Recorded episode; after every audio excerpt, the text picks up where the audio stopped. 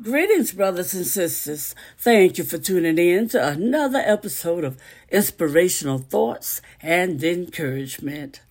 In today's scripture, 1 Kings 8th chapter and the 24th verse from the New Living Translation, you'll find these words. You kept your promise to your servant David. Oh, thank you, Lord. Father God, we pray that you'll bless the reading and hearing of your holy word. We pray for the courage to always be obedient. And Lord God, we pray that you'll continually bless us with spiritual insight, wisdom, and understanding as we grow in the knowledge of you, Lord God.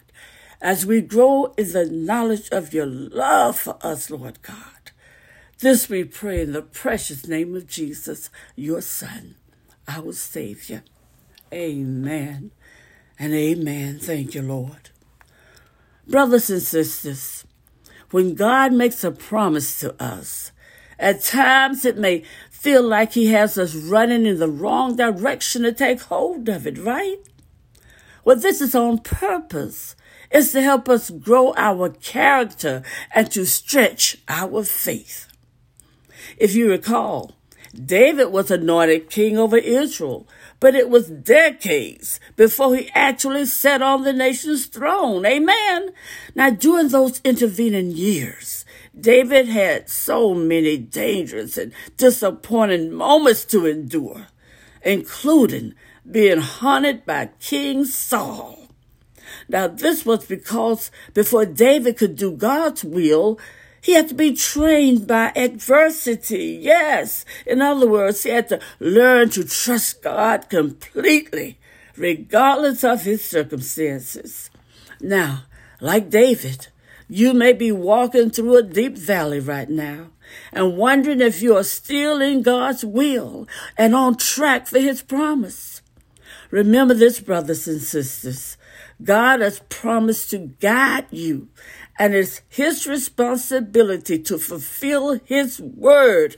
Oh, thank you, Lord. Your job is to obey him and persevere through the training. Oh, hallelujah. Thank you, Lord. Brothers and sisters, David knew that he would eventually emerge victorious, so he became a man after God's heart and learned to do God's will regardless of his circumstances. Oh, thank you, Lord. And you can too, brothers and sisters.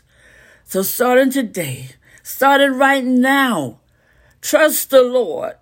Trust that the Lord keeps all his promises. Amen. Including the ones he's made to you. Oh, thank you, Lord. Lord God, we ask that you help us to trust you and learn through our trials.